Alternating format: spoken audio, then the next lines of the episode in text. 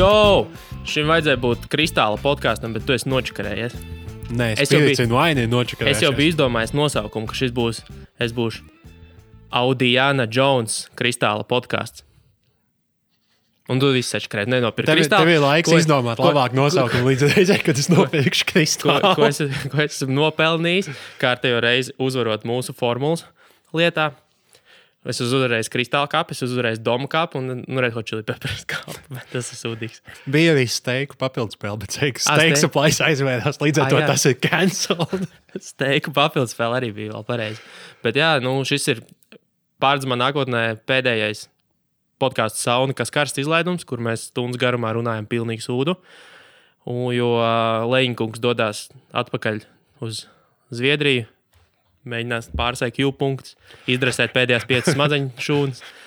Un, un, un, un, jā, nezinu, laižam, sākam. Es nezinu, sākt, Sākam. mēs ar zinātnē sākam. Jā. Nu, vajadzētu. Man ir tik labi, ar ko es nevaru nociesties. Davai, Man ir- davai, davai. Man pat uh, Indijā attīstās alternatīvā zinātnes nozare, jo viņiem ir ikgadējā zinātnes konference.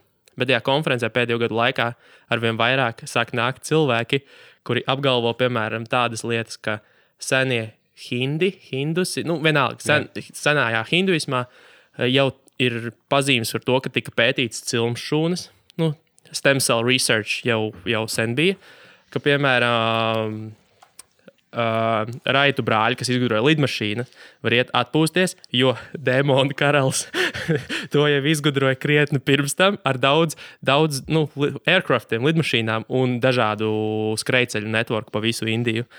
Nu, Viņiem noteikti bija aircraft carriers kaut ko. Nu, demona karalis jau to bija iztukojis, un ka Einsteins un Ņūtons savus uh, pētījumus par gravitāciju, nu, ir, ir, ir viņu, viņu pētījumi par gravitāciju nav atzīstami, jo viņi esat bijuši nolaidīgi un neprecīzi.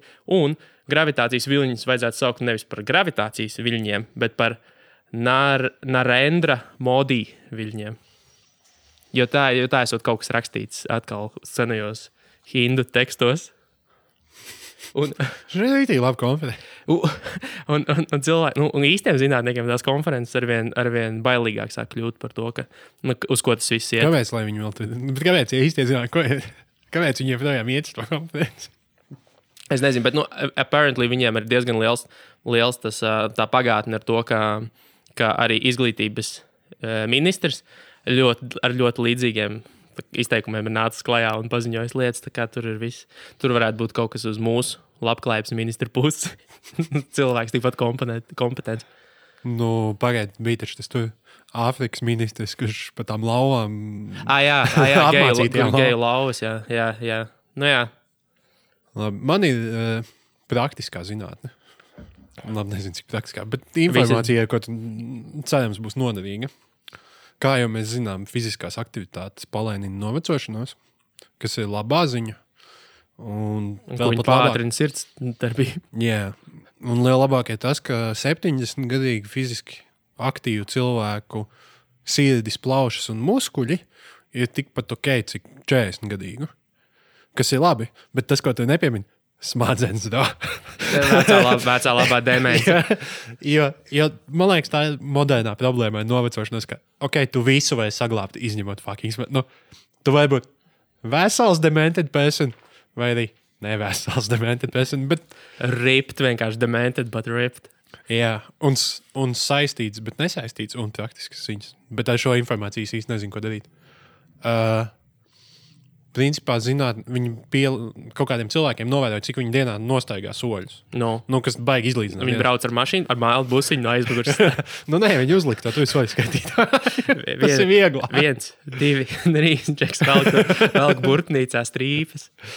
Nu, viņi skaitīja, un tad viņi Nu. nu. skatījās, nu, Nu, kāds, nevar kāds zināt, viņi- viņi jau var Viņi, gadīties nezina, par- viņi nezināja, ko viņi meklē. Viņi Nu. skaitīja soļus un domāja, o, oh, būs interesanti noskaidrot.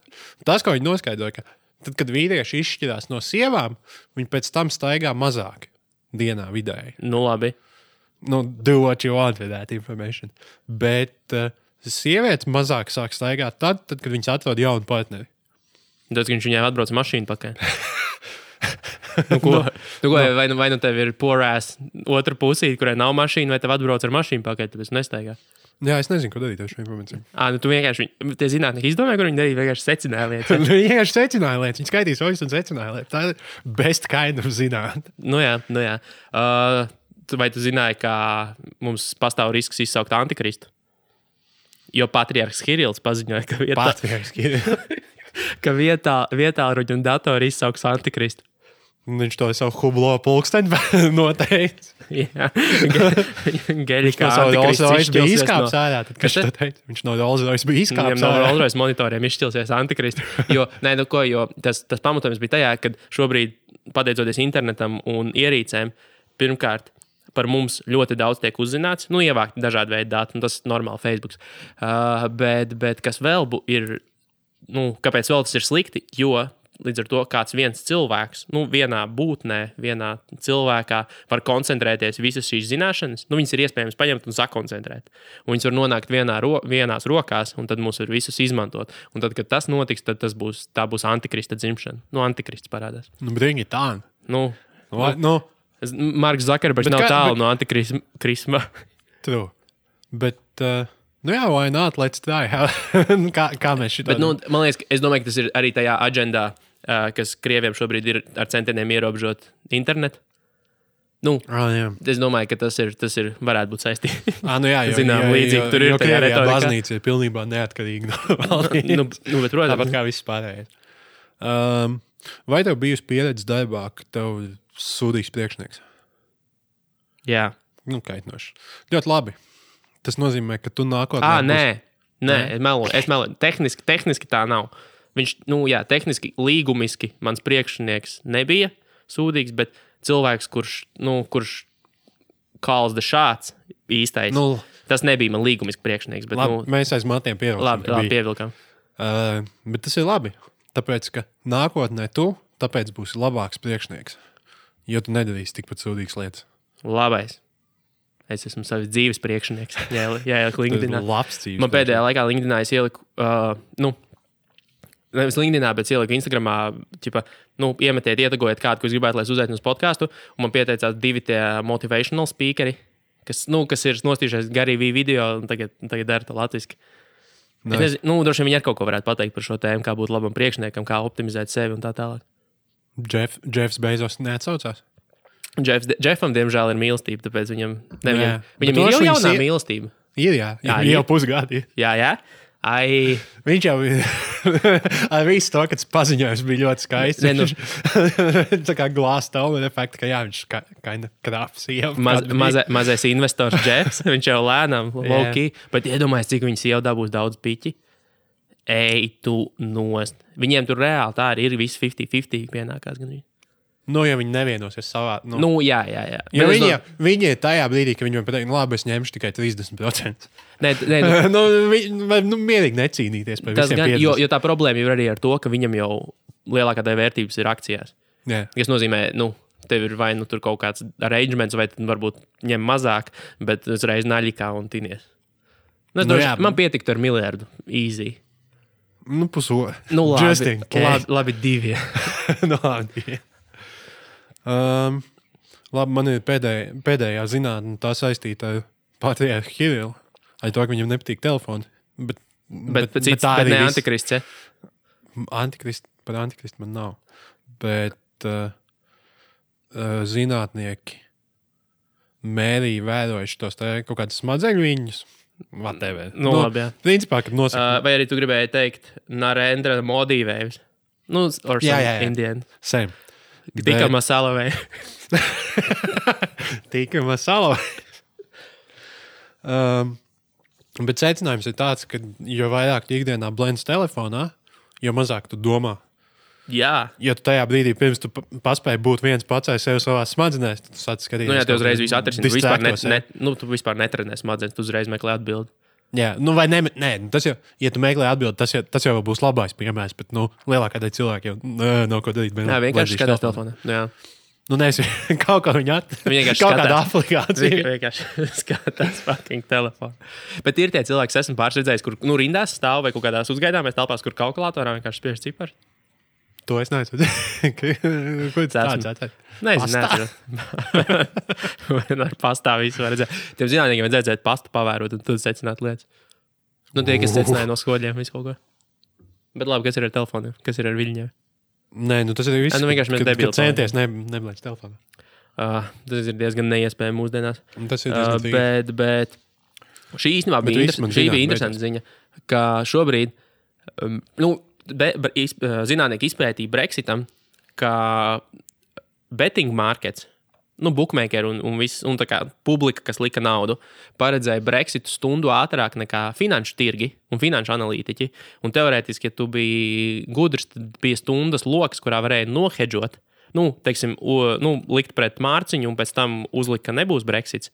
Uh, un, un, un, un, un, un, un tu visu, nu, abos gadījumos, nu, vienkārši, principā, ar garantiju vinnēji no 7 līdz 9% return. Kas ir, nu, kas ir uh, Mm, kas lielajiem ir normāli. vaļiem, teiksim, kas ir investori un vispārējie, tie to mācētu izmantot šo edžu dabūt. At- dabūt at Cik daudz izmantoju šo edžu? Nav, to jau nevar izpētīt. Nu, var mēģināt, bet to viņi nepēta. Vienkārši pētīja to, ka, ka betting markets parādīja daudz, daudz ātrāk to tendenci, Jā, jā. ka visticamāk būs Brexits. Un ar ko tas arī ir izskaidrojams? Kāpēc drīzāk vajag skatīties uz bookmakeru, uz bookmakeru koeficientiem nekā uz aptaujām, uz kādiem exit poliem, tādām lietām? Jo cilvēki tur tā ir tā pati publika, kas to paredz, pēc kuras tu vari, viņiem nu, ir kaut kāda iemesla, kāpēc viņi to paredz, un, bet viņi tur ir daudz pārliecinātāki par to viedokli, viņš tur liek savu naudu, nu, tā kā put, put your money where your mouth is. Nevis, kad, kad uz polēm atbild, nu, tur nē, neteikšu, vai, vai vēl kaut kas, vai saka nepareizos, tad šajā gadījumā tas ir precīzāk, jo cilvēki actually ar savu naudu spēlē. Un, un, un kā šobrīd finanšu analītiķiem vajadzētu, vajadzētu sarosīties, jo pēc būtības viņiem to vajadzēja paredzēt vēl ātrāk nekā, nekā betting market. Nē, bet nav ko sadosīties. Bet, zinu, ko vajadzētu? Tad es kā DS varētu nevis veikt aptaujas, par ko viņiem brūk virsū, ka viss ir pasūtīts un Lembergs nopērk rezultātus. Vienkārši izlikt. viņi varētu atvērt. Uh, Atvērt betting shop. Government, rezultātus. governmentbet.com. nu, jā, nu kā, ir, jau, ir jau tas viena tā mājaslapa, kur var baigt, ir tāds poli, nu, politiskais betings. Nu, nevis parastajos bookmakeros lietas uz politiskiem iznākumiem, bet ir Jā. kaut kāda platforma, kur var ļoti specifiski tieši uz dažādiem politiskiem notikumiem, un, piemēram, uz Trumpu. Bija, ir ļoti daudz, nu, kā propbēts uz to, teiksim, cik Trumps ietvītos tvītus laika posmā no tā datuma līdz tam datumam, vai, vai kā, cik reizes viņš pateiks to, šito, kā tur nomainīsies kaut kāda politika vai, vai nu, teiksim, approval ratings. Un visādas tādas lietas, un es lasīju vienkārši interviju ar vienu džeku, kas ir intuit, un ka varēja, ka Trumpu ir nu, ļoti viegli izkost, un viņš diezgan daudz naudas ir nu, uzvārījis uz to, uz to politisko bettingu. Tā kā Amerikā beto uz pilnīgi visu, kā uz pilnīgi visu. Bet Latvijā, man liekas, mēs nevarējām betot uz kaut kādiem politikas notikumiem. Var, var. Nu, var, uz kaut kādām prezidenta vēlēšanām var. var, uz vēlēšanām varēja, varēja procentus betot, varēja. Uz premjerministru nevarēja. Man liekas. Nu, tāpēc, tur jau, liekas, tiks neskaidrs. Ka, nu, es domāju, ka var noteikti kādā kantorī varēja. Nē, nu kā. pie, pie, pie Vlaģika aiziet uz bija- sarunās. Labi, Nē, bija nu, taču, kā ah, par Va- Latvijas, ah, nu, Latvijas futbola izlases treneru maiņu varēja betot tur dažādi, nu, visu kaut ko, un tad viss, nu, sāk ņirt par to, ka Rīvu varētu ielikt. Un tad, nu, Betinga kantors ielika arī Rīvu tur. Un, un, un, bet, bet, nu, uz visu, ko Latvijā var uzbetot. Bet ASV var mierīgi uz laika apstākļiem. Kāda, kāda cik rītā būs temperatūra kādā diapazonā? Mauts. Mm, good. Ma nav- making America. Nē, nu, ja ir mārkets, tad jau tās likums ir, var izlikt. Ja nav mārketa, tad jau, nu, bukmēkiem kāda jēga uzlikt, lai tur divi cilvēki viņu uzliek. Bet tas ir nedaudz uztveroši. Cilvēkiem nav, nav nekā labāka, ko darīt ar viņu naudu. Nu, diemžēl, diemžēl, bitkoins un betings. Bet, bet būtu jautri, ja varētu uz kaut kādiem kučīnski epitetiem tos prognozēt. Tie, tas būtu Latvijas Nu, betting. Tie ir neparedzējami, jāatzīst. Jā. Ja kaut kas ir neparedzējams, tad ir Kunčīnska izteiciens. Nē, kaut kas drīz viņam- ir diezgan, diezgan. Ah, nē, es nejaucu tagad Kunčīnskas. Ah, nē, Šadūrskas. Nē, nē, Kunčīnskas. Kunčīnskas jau īstenībā diezgan stabils. Jā, bet. Kaut kur viņam jautāja par to, vai viņam ir gatava jaungada runa. Nu, jo viņš vēl nezināja, sim- tu simtprocentīgi nezini, vai tu, vai tu runās, vai kāds cits. Nē, viņam pēdējā brīdī tas nē, vēl nē, es pagaidīšu. Iepriekšējā vakarā droši vien uzrakstīju. Tev ir no zinātnes kaut kas. No, nē, Man ir viens. no, nevajag. Klimata pārmaiņas ir slikts. Globālā sazilšana ir slikta. Why? Kāpēc? Jo ir parādījušās, ir, nu, ir tāds putns lielā zīlīte. Un viņas tagad zina, ko dara. Nogalina un izēd smadzenes uh, citiem putniem. Kāpēc mm -hmm. viņš tā dara? Nē, tāpēc, ka e, esot kaut kāda specifiska uh, flycatchers, nu, sauksim par mušķērājiem, putni. Arī putni, kas, kas nu, migrē no konkrētas vietas, konkrētā laikā, tur bla, bla, bla. Un tāpēc, ka viss ir sačakarējies, viņu tā, viņu migrēšana un, un, un reprodukcija, nu, tur oldēšana vispārējais, nav, nav sa saskaņots ar to no citiem, no, citiem, no citiem kontinentiem un citām vietām, kur nāk zīlītes. Respektīvi, viņi vienā brīdī, viņi, kad visu laiku, kamēr nebija climate change, tikmēr viņiem nepārklājās. Tagad viņiem pārklājās tie, tie migrēšanas periodi, un viņi vienā brīdī ir vienā vietā, un zīlītes tos putnus vienkārši nogalina un izēda smadzenes viņiem. Es pareizi saprotu, ka lielākā problēma šobrīd, ka kaut kādiem putniem dēļ globālās sašķelšanas ir fucking jetlag. nu, pat ne, nu, jetlags arī var būt, bet nu, nu, viņiem jau pat nav jetlags. Ja viņiem, nu, jo tāpēc, ka viņi jau, viņi jau ceļo pēc tā ierastā, nu, pēc nu, no sērijas. Tā kā vajadzētu. Yeah. Bet, redz, bet no citurienes nāk virsū citi putni, kas ceļo no citurienes prom, kur ir, kur ir ātrāk, nu, kaut kas tur sačakarējies. Nu, respektīvi, vienmēr sakot, pārklājās migrēšanas periodi, kas līdz tam nepārklājās, un tagad zīlītes ir izmantojuši to mirkli un apēdu vienkārši izēdz smadzenes citiem putniem. Nē, bet es izdomāju īstenībā lab, divus labus iemeslus, kāpēc viņiem nav jetlaks. A, viņi lido no ziemeļiem uz dienvidiem. Tagad laika Jā. josla nemainās. Jā. B, Viņiem nav pulksteņa, pat ja laika josla mainītos, visticamāk, viņi ignorētu to faktu. jā, putniem jetlaga nevar būt. Um, tā, jā, man no zinātnes ir viss. Mm, laika ziņām laika ziņām. Man ir, ah, fuck, zini, kas ir visur šobrīd? Galvenā ziņa - e-veselība. Nu, blē, nē, e-veselība arī. Pro... Kas ir ar e-veselību atkal?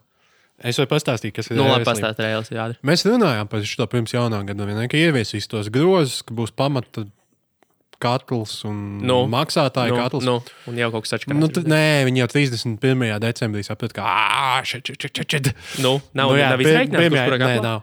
Nu, Bet, protams, kā, kā gan cita. Nē, viņi nu, varbūt februārī. Bet uh, tas, kas bija, kā es janvārī sākumā tur pierakstījos tajā portālā, nu, lai redzētu to savu statusu, es domāju, nu, es esmu students, man ir pienāks, bet es neesmu students Latvijā. How do they know? Nu, jā.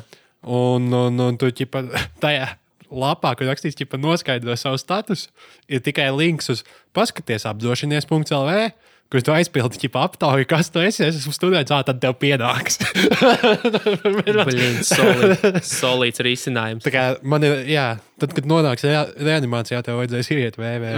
Pagaid, pagaid, man, jums nav, ne, pagaid, pagaid, tūlīt būs, re? Bet labākais Bet tas ir tas, ka viņi... slimības atvaļinājumu. Tas, tas programmētājs vienīgais. Man liekas, ka nē. Bet labākais tas, ka jaunā valdība nolēmusi, ka viņi grib atcelt šo pasākumu. Bet tā kā turpinās viņa ieviešana, bet viņi jau faktiski ir izlēmuši, ka viņi viņu atcels. Kuru to dalīšanu? Jā. À, tad atkal visi būs apdrošināti. Nu, no, nevis apdrošināti, visiem viss būs pa brīvu. Jā. Nu, visiem visi jau tagad ir pa brīvu, būsim godīgi. nu, laikam. Ne, nu, nu, Zini, kas ir pa brīvu, viss tas, ko nevienam nevajag. Nu, vai arī kas nestrādā. Vai, nu, visticamāk, no, ja, ja, ja tev ir nopietna problēma, labi, kaut kādu akūto palīdzību, tu droši vien meklē. Nu, ātrajā palīdzībā un tajā, kas pienāks bez maksas, bet nu, būsim reāli ārstēties valsts apmaksātās lietās, un, un, un, un, un ir, ir riskanti Latvijā. Jā, nu, mm, jā, jā. bet uh, ziņas ir labākais šajā visā. Nu, kā? Ok, ķipa par mēnesi atceļ ieviešanu. Nu, principā, no one gets hurt. Nu, reāli. Nu, nes, neskaitot to, ka grousing kompetence. Nevienam jau par ļaunu tas nenāk. Nu, jā, nu, vis, visiem, visiem nāk par labu. Zini, kas ir lielākie bļāvēji par to? Nu. Ķipa, kāpēc? Nu, tie, kas ir iemaksājuši to minimālo iemaksu. Viņi izbrīd, ka mēs tagad sākām maksāt, bet mēs neko ekstra par to nesaņemam. Tas ir, bet viņi jau pat nav sākuši maksāt. Nē, viņi par iepriek, nu viņiem jāsamaksā par iepriekšējo gadu arī.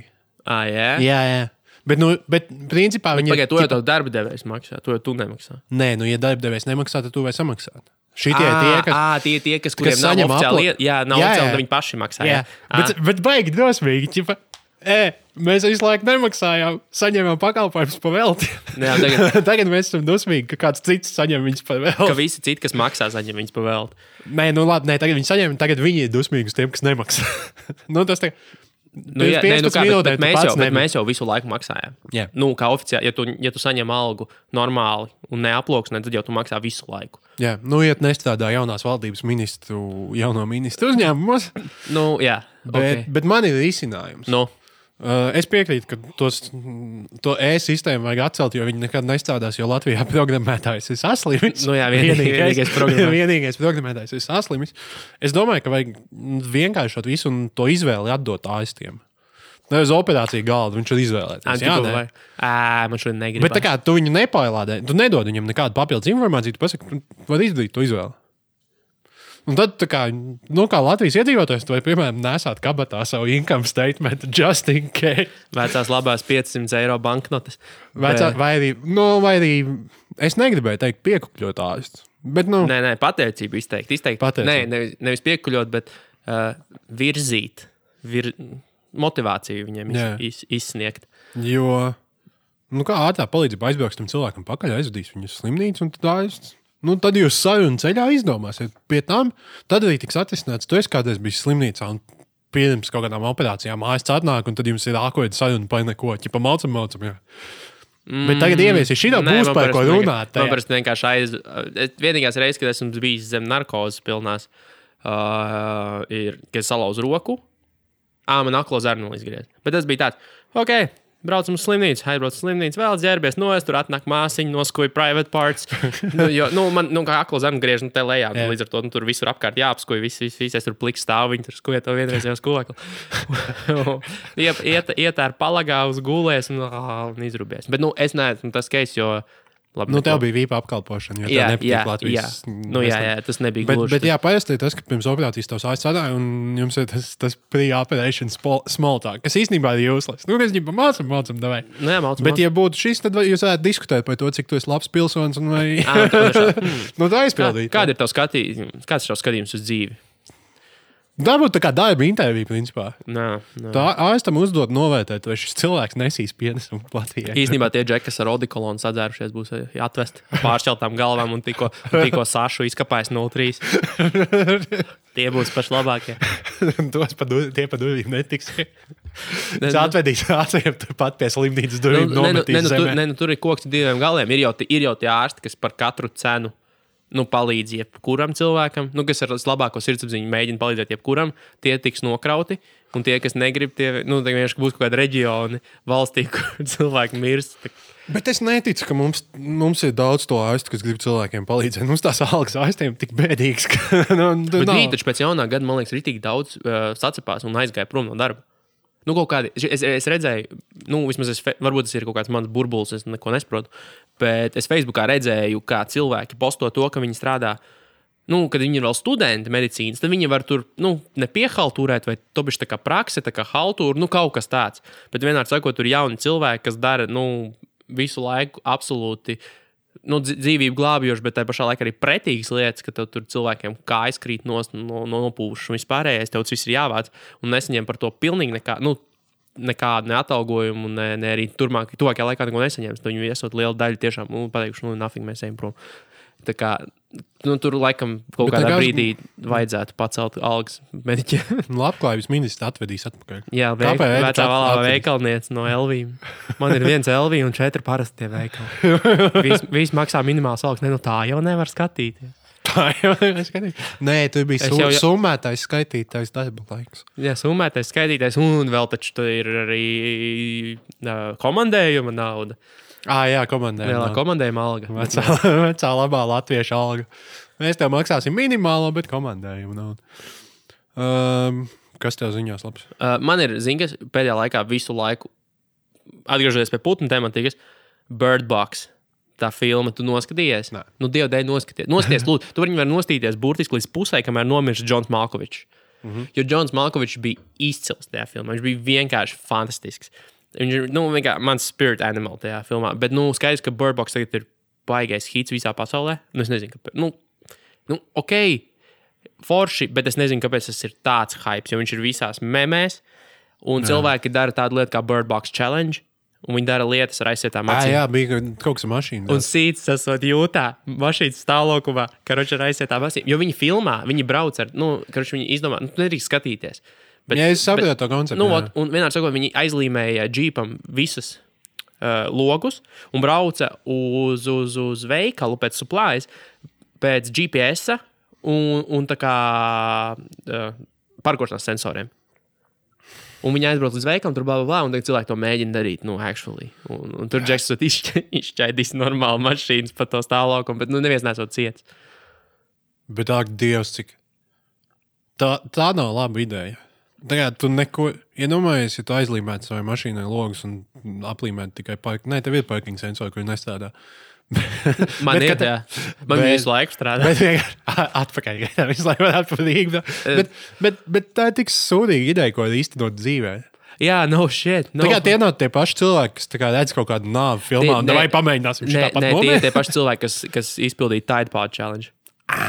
Kā viņi ieliek dzīvi? Ir, ir vēl arī tādi cilvēki, bet es kaut ko gribēju teikt par Burbucks. Bet aizmirsu. ah, zini, kas man arī nepatīk. Es to filmu nu, nesapratu no tāda viedokļa, kāpēc. Nu, tur tas viss notiek, Jā. bet nebija nekad izskaidrots. Filmā, es domāju, ka arī grāmatā, jo viņi no pēc grāmatas taisīs, gan jau arī grāmatā nebija izskaidrots, kāpēc tas ļaunums nu, visus iznīcina. Jo tur ir nu, āķis, jo, jo viņš, principā, visi normālie cilvēki viņu varēja ieraudzīt. Nu, kaut ko ierauga un izdara pašnāvības. Bet to ap- pašsaprotami neredzēja aklie un pilnīgi trakie. Nu, kūku cilvēki. Nu, es negribu iz, izmantot politiski nekorektus vārdus, bet, bet kūku cilvēki. Un Līdz ar to, kāds bija tas motīvs tam visam, ka paliek trakie un aklie, un vispārējiem ir jānomirst. Es nezinu. Un tas nav izskaidrots, un tas man nepatika visvairāk par to filmu. Tur notika lietas, bet nebija atbildes jautājumu, kāpēc Ah, viņas kā man notika. beigsies filmas bez beigām. Nu, jā, jā, palielam, jā, viņas ne, viņa nebeidzās. Var, viņiem varbūt ir kaut kāda nākamā daļa tam autoram, nu, grāmatās, bet, nē, nu, nezinu, man tā filma likās. Nu, es viņu uzstājos, nebija stūlis, pilnīgi, nu, izmests laiks, bet nebija arī pārāk labi. Tavs ieteikums viņu noskatīties. Viņi nedaudz savoju. Kādā ziņā? Nu, sākumā teicu, tu obligāti noskaties. un Ah, nē, teicu, nē, "Viņu, nē, nē. Noskaties, noskaties tikai tāpēc, līdz pusē, ka tur bija Džons, Mal Džons Malkovičs. Viņa tēls bija absolūti ģeniāls. Kad viņš nomiris, tad var nestīties, var turpināt. Nu, var ne, neskatīties vairāk. Bet kamēr viņš tur ir, es iesaku skatīties. Bija smieklīgi. Tiešām man es izbaudīju, jo man likās rītīgi smieklīgi. Nu, Jo arī par viņu arī mīmīgi ir taisīti, ka nu, vienīgais normālais cilvēks un visu laiku saka citiem, lai nedara kaut ko, un gets killed because of everyone else not listening to him. Ah, jā, to pats redzēju. Um, labi, man no ziņām, vai tu pamanīji, ka Apollo uzpirkto interviju sērijā Jūlijas Krūmiņš bija Wow, wow, wow, šitai- nopietns šitais savu ir- žurnālistu. tas, tas jau ir tāds spēcīgs statements. Tad tu apgalvo, ka Apollo pērk intervijas, un tā ir kam Es pieder nezinu, ko pa Apollo. Hash, hashtag, kam pieder Apollo. Apollo īstenībā pēdējā laikā ir tāda miskasta. Nu, Nu, viņš jau visu laiku ir bijis. Nu, Nu, ne, viņš kādreiz viņš kādreiz tur- bija ok, tad TVNets viņu nopirka. un Tad, kad tad viņu nopirka, bija tad pofīgi. Nu, viņi vienkārši tā kā, eh, Jo, jo Apollo šobrīd izstāsta pēc kas jauns. Apmēram. viņi ir uzķēruši. Jā, Viņi, man liekas, ka tur ir tieši noticis tas, tas, tas flips, kur uh, nu, TVNets laikam bija tas diezgan zeltains. Nu. TVNets bija uh, hands down otrais pretīgākais portāls pēc kas jauns. Un šobrīd man liekas, ka viņi mēģina tīrīt TVNet un mēģina uzbūvēt Apollo hype, no Apollo postējot huņu, jo nu, cilvēki klikbēja to un iet uz tām lietām, un vienkārši nu, tu uzbūvē to trafiku, un Polo viņi tieši, fu, TVNet viņi tieši cenšas attīrīt, nu, teiksim, padarīt civilizētāk, jo viņš man liekas ir kļuvis diezgan civilizēts šobrīd. Bet tas daudz nē, tur jau. nu, viņš ir Es pārsvarā Delfs. Labi, Jūlijas bija Apollo. Nu, Nekas jau īsti nebija. Jūlijas izstāsta ļoti demented. Jūlijā No ir trafika gadi. Bet labāk, ah, bet viņam taču bija labās ziņas, ka viņam bija tā, bija tā viņa krimināla lieta, un prokuratūra aizsūtīja atpakaļ uz knabu, lai vēl vāc pierādījumus. Ka viņš Jūlijas skati friegi. Dā, vecais labais Jūlijas. Viņš bija ķūrums, stāstīja, ka viņš gangsters bija ķūrmī. Esot tur savu vietu iekarojis ar kulakiem. Un, un viņš teica, esot jāparāda, kas tu esi. Nevar tā vienkārši. Jā, jū, nu, bet es Bet man īsti patīk tā polo reportieris zeķēs. Viņš aizbrauca uz tādu uz Jūlijas pra, pra, mansion. praktikantu zeķēs jūlijā, jūlijā saurupnamā mežā vid, kaut kur vidū. Baigi labais sketčs, bet uh, es nenoklausījos īstenībā to interviju savu. Es Nu, ā, nu, daudz visi, nezinu. inter, visi intervijas var kur varēja noklausīties. Jo tu atsūtīji tikai to punktu, par viņš pa cietumu stāstīja. Bija arī visi kaut kur. Es nevienu nenoskatījos. Nu, Nu, nē, nu, pa cietumu es noskatījos. Bet, nu, Krūti. cietums, cietums. Bet uh, vai tu gribi zināt, ko Dāce žurnālā Delfi domā par modes tendencēm? Kas ir dāce? Viņi Sā- Sāc ar to, kas, kas pie vēl Man- ir dāce. dizainere un modes redaktore žurnālā. L'officiel. Le Officiel. L'officiel. Yeah. Nu, un labi. Tu- nu, tu gribi zināt, kas- davai. kas ir Protams, 2019, jā. protams. Es zinu, ka tie nav. Da, Dācis nav. Ka tās Da- nav Dācis nav ambiciozs cilvēks. Viņš nemēģināja tur baigi. Aizplūst. Jā, Viņi, nu. kā, viņi jau sāka to, ka labā ziņa, ka lielākā daļa tendenci no 18. gada turpinās vienkārši. Ā, Dācis drošo ceļu aizgāja. Bet ir arī dažas lietas, kas nē. Piemēram, modē būs uh, riteņbraucēju bikses, jeb uh, īsie legingi. Airiņi? Nu, viņas par airiņiem sauc. Nu, tā, tās, kas ir ar polsterējumu. Ar visu, Nu, diez vai viņiem, viņiem ir jābūt ar visu polsterējumu, ja viņas var būt tikai Nē, es saprotu, īsie legingi. Tāpēc le, legingu biznesam nē, nē, pierakst. nē, nevajag, kam on. Riteņbraucēju nogriezīs. bikses ir pirmkārt, viņām ir polsterējums vietās, Jā. lai nesaspiež vietas, jo pamēģiniet no, nomīt 100 km un tad apsēsties nākamajā dienā vēlreiz uz, nu, uz riteņu sēdekļa. Un, un, Bet un- polsterējums Un nepalīdz. otrs, kas ir, un otrs, kas ir viņam obligāti jābūt, ir arī tādām lencēm, ko Tīkliņu tu uzvelc. Nē, nē, tādas mē- lences, ko tu uzvelc. Nu, Jā. viņš, viņš ir tikai tāds onezīs, tikai bez augšas. Un, un, un, un tad tu tās ir riteņbraucēji. Es atnākšu No. darbā, un cilvēki, viens cilvēks sapratīs. Kurš? Nu, ir man uh, direktors ir arī ar riteņbraukšanu tieši gana Ah, tuvs. ok. Labi, nu, karoči, tas ir viens, ko tu vari vilkt ārā no skāpja. Otrs būs uh, sporta apavi. Nu, šī arī ir sportā. Pateikt. Bet, bet, bet neglīti sporta apavi. Sketchers. Droši vien. Ne tie, tie, nu, tie ir neglīti, bet nē, vēl neglītāk. Ej, tu dir. Uh, Burn. Nu, nē, nē, nu, pagaid, nu, nu, kaut kāda. Nē, nu, pagaid, nu, ko? Bet tas ir tik stulbs pareģojums, jo sneakeri obviously jau pēdējos, nu, visu laiku, bet jau pēdējos. tendences turpinās. Jau, jau pēdējos, nezinu, cik gadus sneakeru kultūra ir nu, turpinājusi dramatiski augt. Un, protams, ka visiem patīk cilvēki pie uzvalka šobrīd vēl kā dārgus sneakers. Un, jā, bet Nu, Dācai patīk komforta zonā. lab, dzīvot. labs darbs, Dāce. Ujo. Damn. Nu, labi, tā, ko vēl tāds Uh, ir? Vidukļu somiņas. Fanny pack. Tas jau bija pirms diviem gadiem, man liekas. Viss turpinās. Okay. Uh, vai zini, kādu krāstu toni vasarai var izvēlēties? Melnu, Nē, nē, nē. Nu, Dācis, atceries, Dācis playing it safe. baltu. Jā. Yes. Fuck, jā. Uh, vēl sarkans pus rozā būs te trendīga kombinācija. Bet tas izklausās pēc viena un tā paša. Sarkans pus rozā un Tad, balts. kad tu izmazgāsi sarkano maiku, viņa kļūs rozā.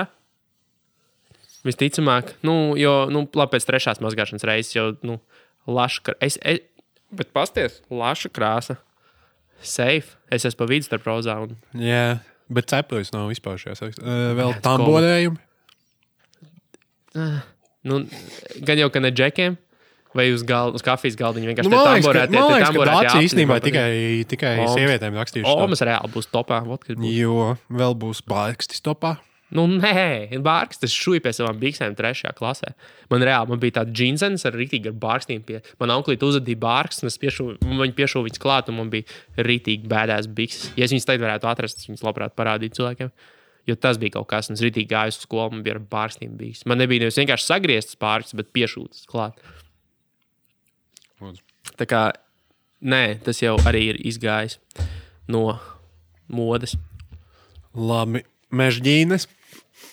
Tas ir tas pats, kas bārksts. Nu, nē, bet gandrīz. Nu, nē, bet ļoti. Bet, nu, kā būtu grūti iedomāties, ka mežģīns nav un bārstis ir vai otrādi.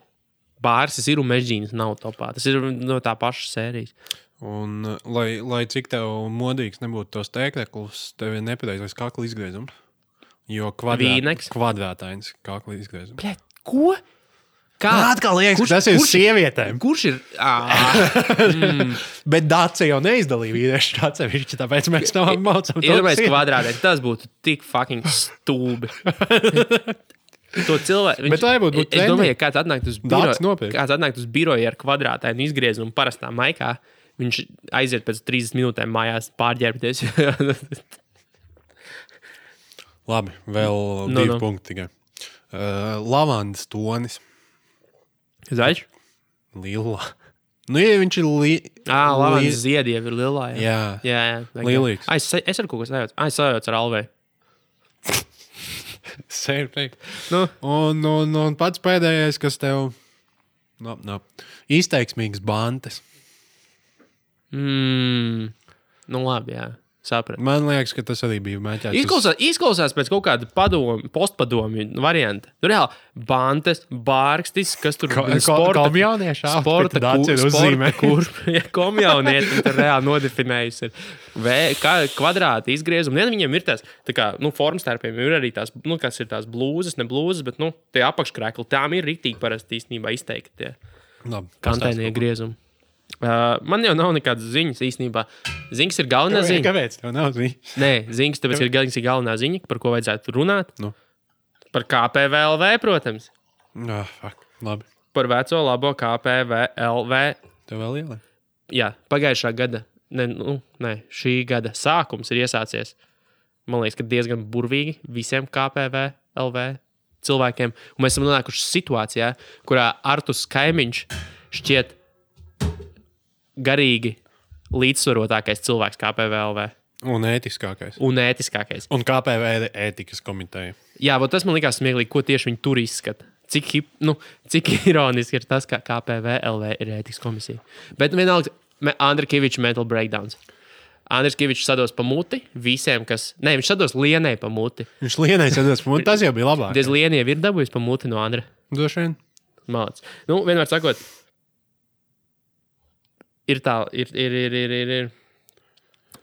Andra Kavičs tā sāk, sākās ar to, ka par lieni ietvītoja cilvēks bildi, kur viņa galina Andrus. Nu, tur tā nāvīt no durvīm uz durvīm staigā, un Jā, tad viņa, viņa piesavinās Andru. Nu, Bet tā bilde, es nezinu, viņa nebija tik ofe... Nu, so what? labi redzējis, bija tas, ka Andris bija sapostojis Facebookā un piecos atsevišķos tvītos ziņu ar to, palīdziet kāds atrast to džeku, kas uztaisīja to mīmu, ko principā ar parastu Google search var atrast 30 sekundēs. Mēs izmēģinājām. Mēs aizgājām un, un, un tie cilvēki, kurš nezināja, kas ir tas cilvēks, un viņš atrada viņu tā kā 30 sekundēs.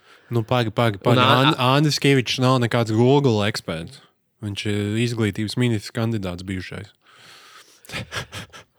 Galvenais, to es būtu gribējis. Tas būtu kaut kas. Tad, ga- tad valdība beidzot varētu sākt nodokļus iekasēt, jo pieņemsim, ja tu esi cītīgs nodokļu maksātājs, tad dabūji bezmaksas valdības kanālu, kurā var skatīties, kā Kavičs brauc uz ārzemju kaut kādām tikšanām. Uz Venēciju. Nu, vienalga, vienalga, kur viņi tur brauc un runā ar cilvēkiem. Viņš, uz, viņš no nekurienes teātrī piekauta cilvēks, kas nemaksā nodokļus. Tieši tā. Es, nē, nu, nē, viņš pat varētu vienkārši jebkādu cilvēku piekaut. Lieni, nu, viņš lieni, viņš solīja lieni. Piekaut. Ai, jā, viņš lieni visu laiku vienkārši piekaut lieni. Un, un es maksātu nu, visu naudu, kas man ir, ja, lai es to varētu skatīties. Es gan ne.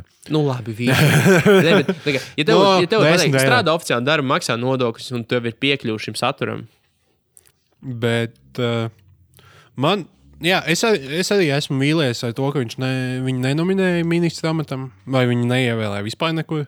Bet labi, otrs ministrs kandidāts jau arī viņiem neievēlēts, varēja Anzelikt. Bet uh, nu, tāpēc, ka no visiem Andriem vismaz, vismaz kaut ko labu KPV būtu izdarījuši.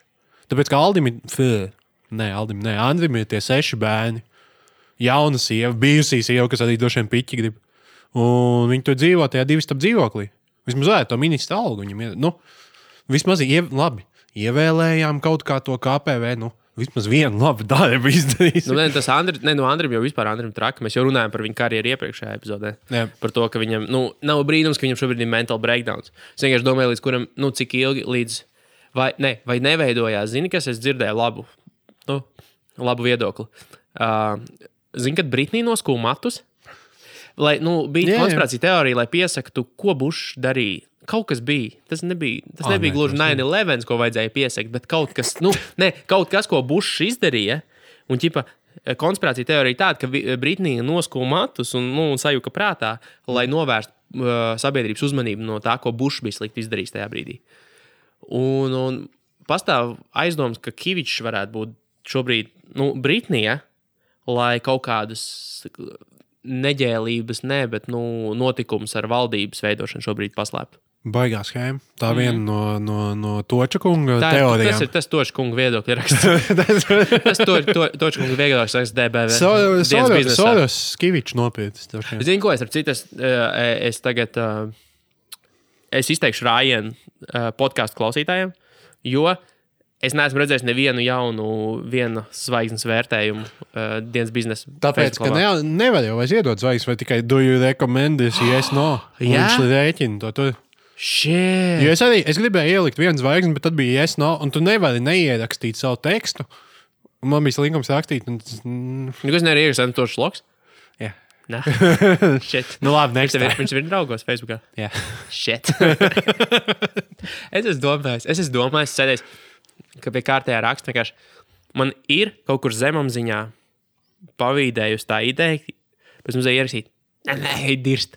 Nu, kaut kāda pilnīgi bērnišķīga sūda, bet tāds nošķirs. Nē, nevajag. Priekš kam? bet tu varētu, tev viņš draugos. Tev, Sandra, come on.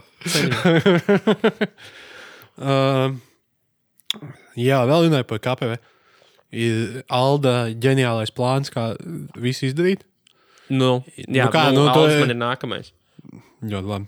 Aldis Nu, kā pirms, pirms jaunā gada bija. Mēs tur nesadarbosimies ne ar ko. Es būšu ministrs, tad divas dienas vēlāk. Nu, es, es nemaz negribu to amatu. Negribēju būt ministrs. Viņš, tā kā, viņš, viņš, viņš visu uzvar, bet tad atsakās. Viņš premjerministrs, nepaldies.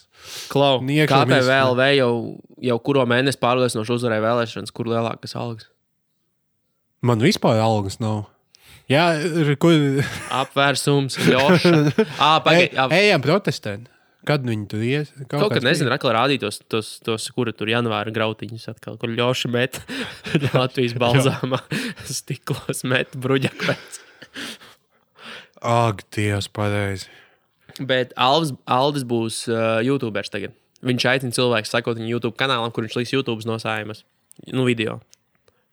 Bet viņš ir kļuvis tik destruktīvs. Viņ, viņš ir kļuvis par Artusa pakaļskrējēju reāli. Viņš sākumā, sākumā viņš uzpeldēja kā, nu, kā baltais bruņinieks, kurš tagad jaunākā APVLV sēja tur o, nosvērts un viss pārējais. Un šobrīd viņš dara visu to pašu, ko darīja Artus. Vienkārši apsaukājās internetā. Liek YouTube video un, un, un, un, un posto Facebookā. Viņš uztaisīja savu politiķu lapu un vispārējo. Viņš dara visu to pašu, ko darīja Artus soli, par, soli pa solim. Un nu, ne pie kā jauna jau tas nav novedis. Bet pat Aitus vairs tādas sūdzības Nē, nedara. nē, tieši tā, Artus, lieta. Artus jau ir pārgājis nākamajā steigā, un Alans vienkārši skrien no aizmugures visu laiku. Tagad viņš būs YouTuberis, viņam ir jauna Facebook lapa, viņš katru dienu tur posto vienkārši, nu, vienkārši nomelnojošas lietas par visiem pārējiem. Ka viņš bija Frančijas man- maiznīcā jaunu par, ar, ar fabriku nofočēju. Nu, tas nebija viņš droši vien, nofočēja, kāds cits nu, aizsūtīja viņam, bet nu vienalga. Bet ko vēl labāks jautājums, ja tas nebija viņš? Kas ir tas cilvēks, kas nofčēja no oh, es atklāju schēmu.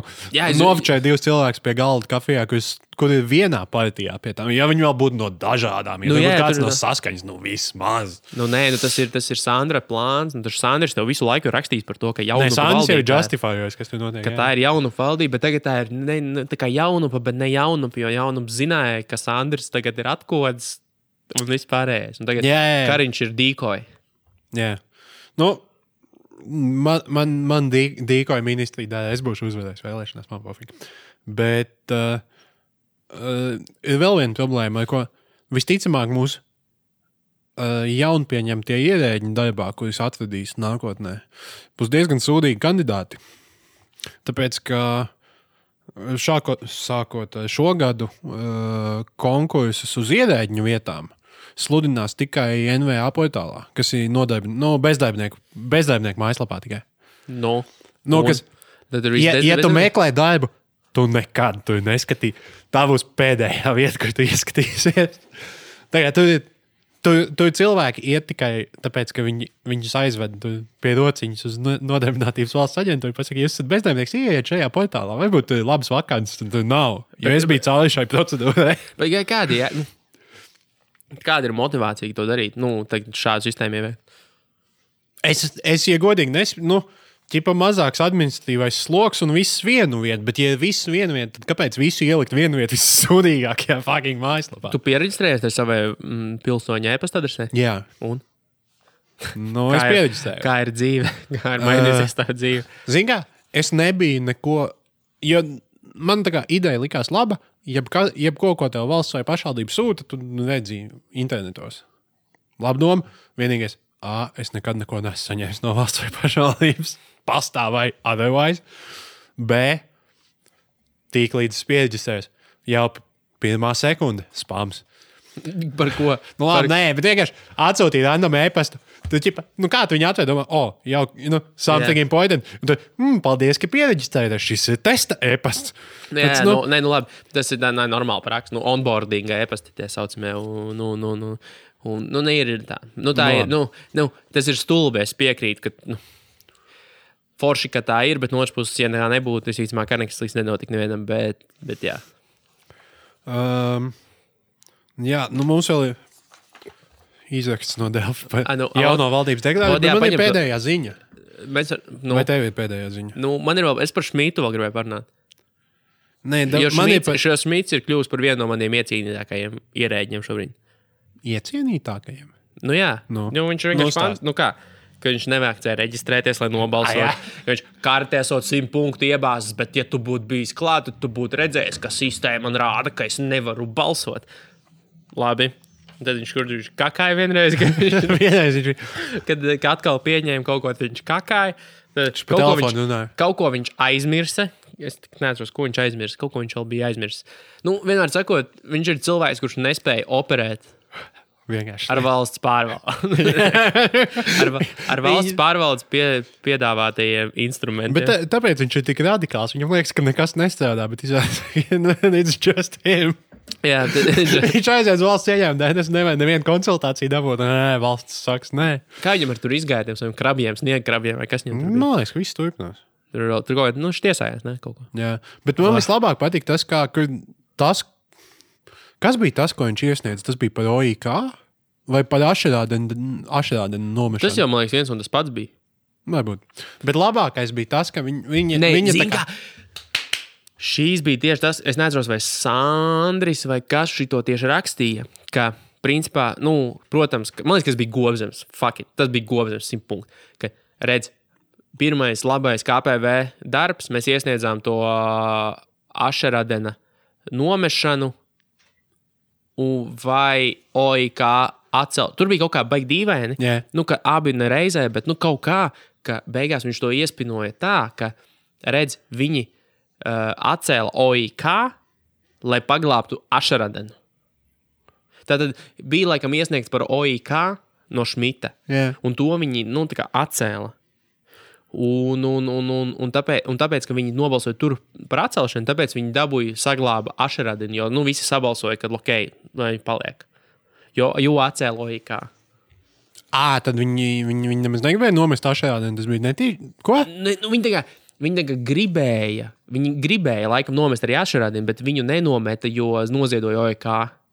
Bet viņi jau to nenolēma. iespinoja tā, ka rekur vienotība noziedoja OIK, lai saglabātu Ašeradinu. Jo tāpēc, ka viņi nobalsoja pret OIK, tāpēc pēc tam uh, Saima nobalsoja pret Ašeradinu atstādināšanu. Jā. Nu, Bet tas, tur, nu, pirmkārt, tur ir ļoti daudz lietas, kas nav pareizi. Vispirms atgriezīsimies pie šprita. Man vislabāk patīk, ka tad, tad kad viņš neminēja to kartiņu, tad iebāzt, kas viņam tur nesīja. iebāzt, ja Šmits vēl var kaut ko. Viņam vajag aiziet pie parādnieka, paprasīt, kā iebāzt. Tik slikts, Nē, joks. Bet, nu, saprotu, Nē, kā bija labs. Es jau neko nepateicu. Šis bija, bija ļoti aktuāls. Bet labākais bija tas, ka jā, jā, viņš ļoti skaļi, tā kā, man liekas, Twitterī vai kur tur teica, jā, es nenobalsoju, jo man tur bija tehnisks neiespējamības. Un es, bet, taču, es taču to radīju, tāpēc, ka jā, vislabākais bija tas, bet visi zina, ka es to uzrakstīju. Nu, kā, nu, kāds te bija? es nezināju, ka Šmits to darīja. Nē, nu visi zina, ka es, ne, Nu, jā. viņi pat nebija teksts uzrakstīts, bet ka es tur strādāju pie tā un ka es tā domāju. Kāds te bija? Kā, kāds bija? Vai nu tad nobalso vai, Vai ne? nebalso? Jā. Jo tikpat labi es arī varu rakstīt, nu, tā kā už, u, Ušakovs lohs, lai tur panāktu kaut ko, un pēc tam par to nebalsot, ja man ir jāatbalsta. Nu, Ušakovs, tas man nevar piesiet, ka, ah, es atbalstīju kaut ko tādu. Tas, ka tur uzrakstīja, jā. Jā, nu tā bija pirmā lieta, tā kas lieta, kas, jau, kas ir, ka ir uzrakstījis, nenozīmē, ka tas ir, nu, atbalstīts. Nu, jā, tā bija pirmā lieta, kas smieklīga. Otrā. Ašrādījums vecajā valdībā. Kāpēc, nu, kāpēc viņi mēģinātu izbalsot? Tu viņam vienīgais, ko viņam var nopelnīt, ir lielāka atlaišanas kompensācija, man liekas. Probably. Gan jau. Uh, līdz ar to viss, ko tas izdarīja, padarīja jebkādu vienošanos sarežģītāku. Nu, O, nekā, nekā, klasi, klasi, klasisks Latvijas tas, approach. nu, tas skaļais, par ko visi nobalsoja, tu jau kā atcelsim, līdz kas tur bija līdz aprīlim. Nu, tas, ko viņi tur ķipa, kā te, termiņu līdz aprīlim, nu, tas datums jau tāpat nav kļuvis saistošs. Nu, sa, saima nevar to vienkārši pavēlēt. Nu, jā, nē, nu. Bet labi, Tev bija ziņa. man ir pēdējā ziņa. Nils Ušakovs, Rīgas doma. Man parādījās Facebook feedā, vai, nu, ka, ah, nē, Delfu ziņa, tā Rīgas apmaksātā sadaļa, ka pilnīgi huņu raksta, ka ir labas lietas par Rīgu. Cik labi, ka mēs esam salā, ka esam Rīga, Rīgai tagad ir ļoti daudz arī raidījumu pa televizoru. Brīvdienās ir sevišķi. Es, nu, es agri ceļos vienmēr, un es ieslēdzu kaut kādas, tur, nu, LNT, TV3. Tur katrā ir kādam par Rīgas raidījumu. Iepazīstam Rīgu, tur vēl kaut kas. Tas saturs jau normāls. Nu, nav jau nevainas pēc būtības, bet nu, skaidrs, kas to ir pircis. Nu, nav tā, ka tur kāds vienkārši filantrops fiļs. Tagad, zin, kā bankas vairs nav, nav ko darīt. Pasponsorēšu raidījumus par Rīgu. Jā. Skaidrs, ka tas ir Rīgas domas kaut kāds pirkums, bet nav jau arī slikts saturs. Bet var just, ka viņš notiek. Nu, kad jau parā, iepazīsim Rīgu, tur iepazīsim vēl kaut ko, iepazīsim Latviju. Tāpat pusi no sižetiem par Rīgu, tur Rīgas arhitektūra, vēl kaut kas par Rīgu. Nu, Nu, jā, un man liekas, ka šāda šova varētu būt viens no sliktākajiem veidiem, kā Rīga tērē naudu.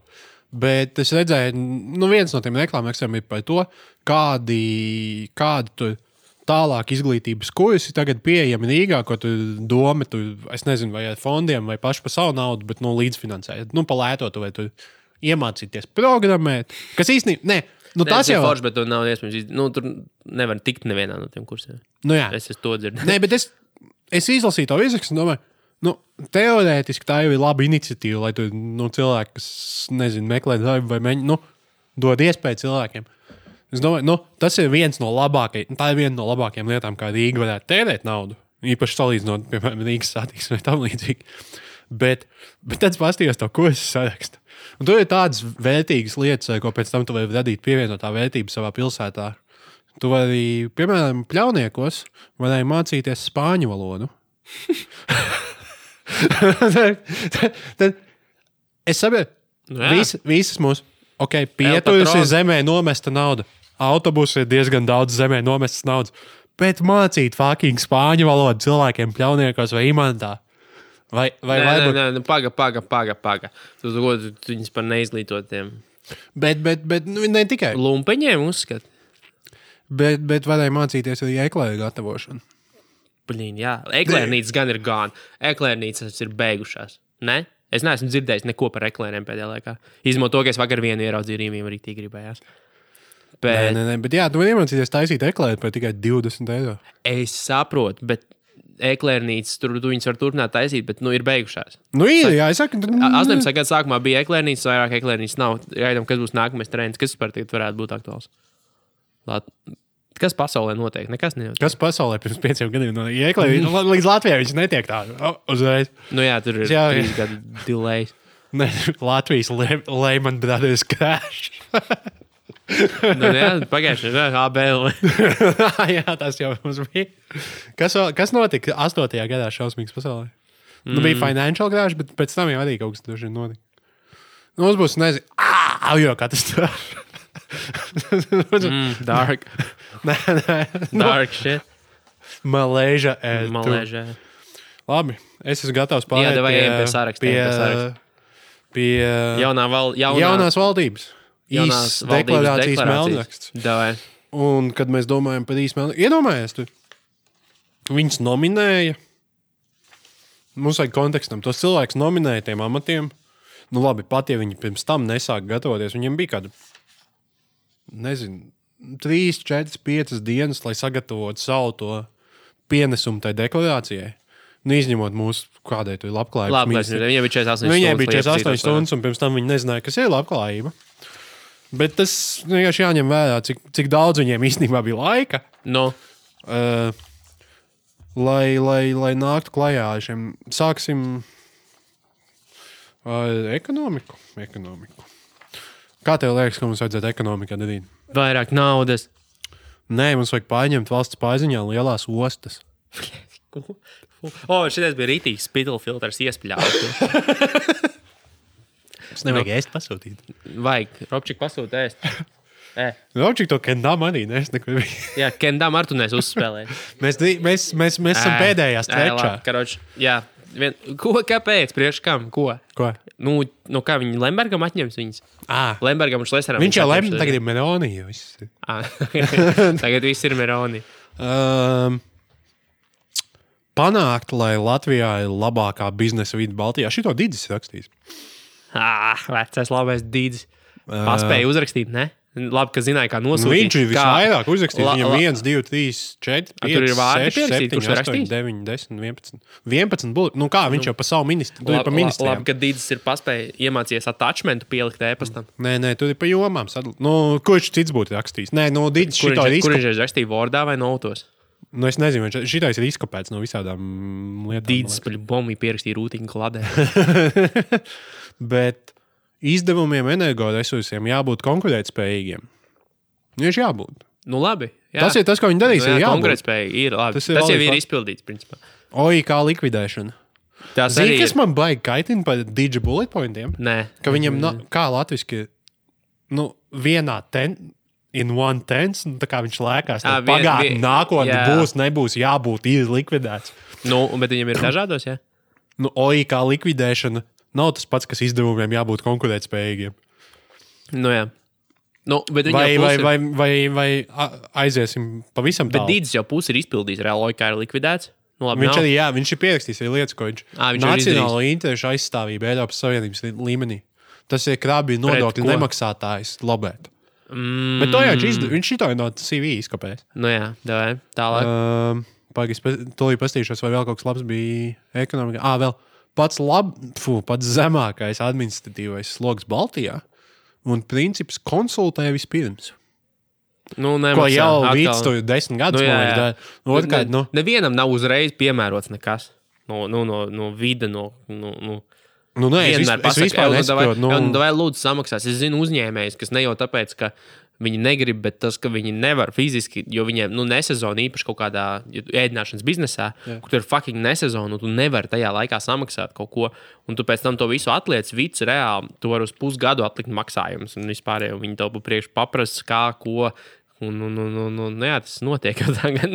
nu, jā, jā, bet if you're a piece of shit, tad vidu darbinieks vai tev nevar. Varbūt viņš nav laipns. Bet tagad viņš tev Tagad viņš būs laipns. Labi, Viņš tev kon- zēdīgi. jā.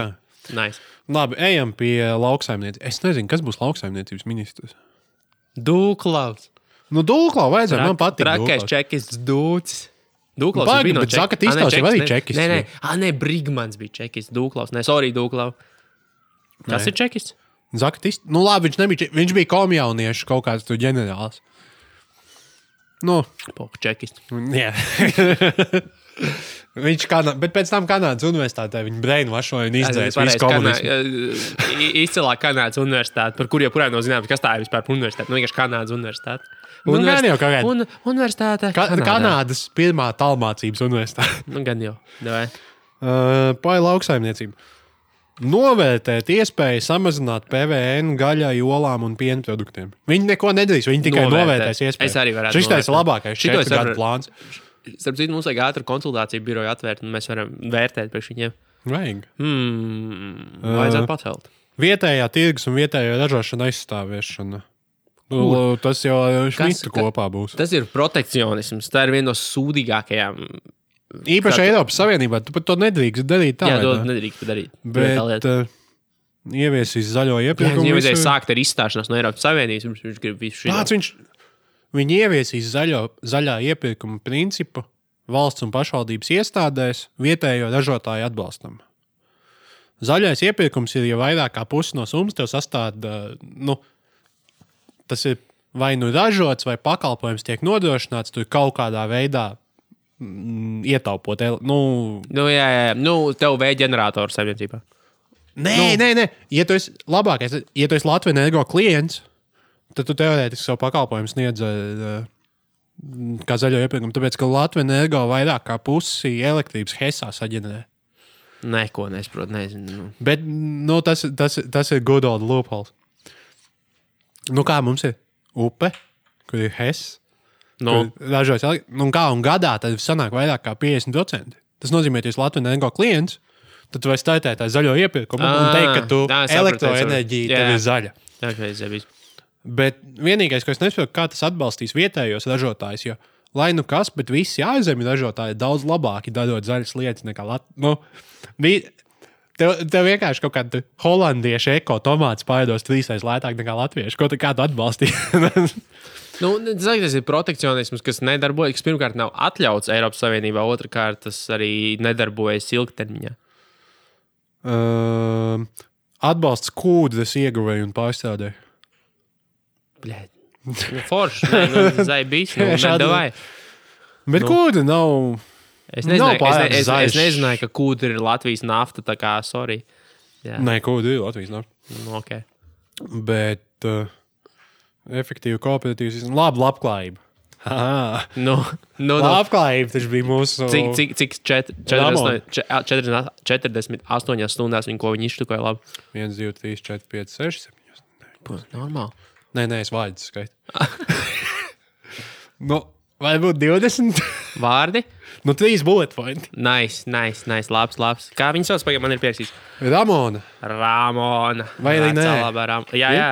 Ramona Petraviča.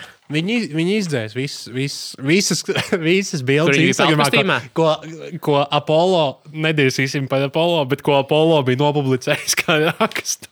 Tā kā Apollo literally viss pildu peltkostīmā, ja kā dzīvo jā. Ramona. Ja? Jā, Jā, Apollo ir sasniedzis līmeni, kur viņi paņem KPV ministri, kur ir veikala pārdevēji, un viņi iekopē Instagram linkus. Tas ir Apollo Wow, līmenis. wow, wow, wow, kāda pārdevēja? Viņi ir finanšu kaut kas tur. Finanšu direktori. Finanšu direktori. Bet viņi arī piestrādā pie pārdevēja, tāpēc tās algas tik mazas. Ah, nu jā, Viņu visu tik labi izdara, viņai nevajag naudu. Viņai vīrs maksā. Tas ir ļoti kā, forward thinking un moderni. Kad, Tas taču arī bija KPV LV iniciatīva. Liekas, vīram ir jāuztur sieva. Es jau nesaku, ka es par vai pret. Es saku, ka tas arī viņa retorika. Nu, tas ir ie, ie, iet.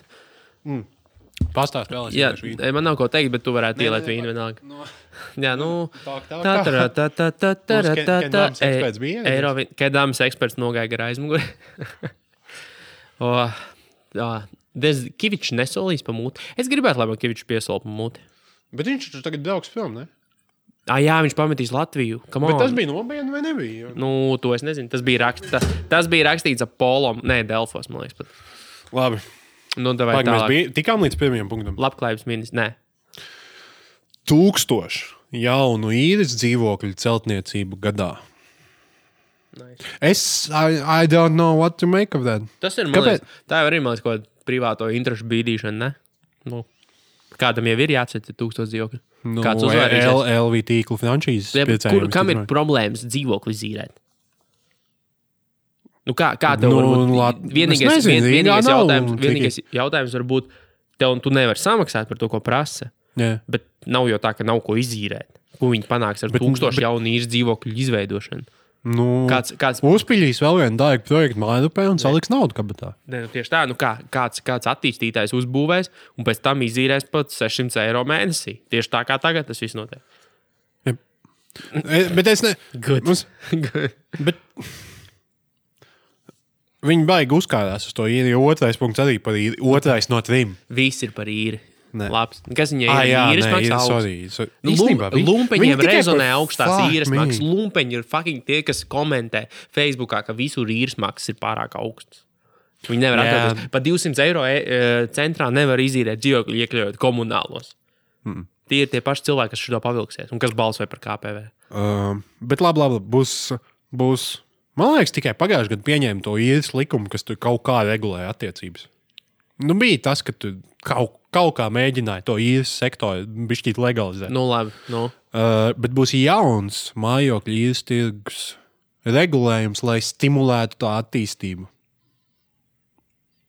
Jauns, ko, uz kurien attīstība?